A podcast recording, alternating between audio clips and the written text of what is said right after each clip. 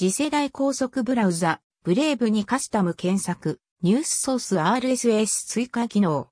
投げ銭仮想通貨 BAT へ移行中。以前から触れている次世代高速ブラウザ Brave に新機能がアップデートで実装。今回追加されたのは以下。一部抜粋。カスタム検索の追加。 Brave Today のソース追加。RSS フィードの追加。以下、各項目補足。クラハ投げ銭機能と合わせて、ポッドキャストでも配信済み。ブラウザブレイブ新機能、カスタム検索の追加。まず、カスタム検索機能は、自分の好きなサイトの検索 URL を設定して、アドレスバーから直接検索できる機能。例えば Twitter や YouTube、Amazon などの URL を設定することで、検索時に各種サイト内検索が可能になる。もう少し具体的に言うと、アドレスバーに検索キーワードを打ち込んだ上で、Twitter ボタンを押せば、ツイート検索、Amazon ボタンを押せば、商品検索、YouTube ボタンをタップすれば、動画検索といった感じ。これはかなり便利そう。 Brave Today ソースの追加。 Brave の新規タブを開いた際に下部に表示される、 Brave Today というニュースフィード。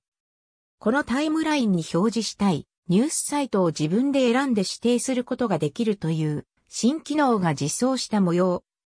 試してみたところ、ずらっとサイトの一覧が並んでいてタップすると追加できる感じ。このサイトのリストはどこから取得しているんだろう。 Brave クリエイターから選出みたいなことなんだろうか。何か分かったら追記します。RSS フィードの追加。ポッドキャストも対応。全項目同様に Brave Today のソースの追加として RSS フィードの指定も可能に。通常のブログの RSS フィードを追加すればタイムラインに最新の記事が表示。また、ポッドキャストに関しては特定のエピソードが表示されるわけではなく、対象の番組の最新の数記事がグループ化されたような感じで表示されるのが確認、取れました。ブレイブ関連。投げ銭はバップからバットへ移行中。今回のアップデートとは直接関係ないですが、投げ銭、チップ機能に関しても現在大きな変化が起きています。日本国内では規制などの絡みで、チップ機能はバップ、バットポイントでのやり取りとなっていました。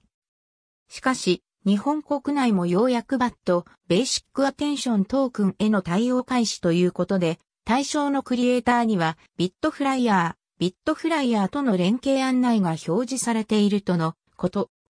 もう少し書くと、現時点で BAP 残高があるユーザーは5月頭の最終、支払い以降に移行が可能みたいな話。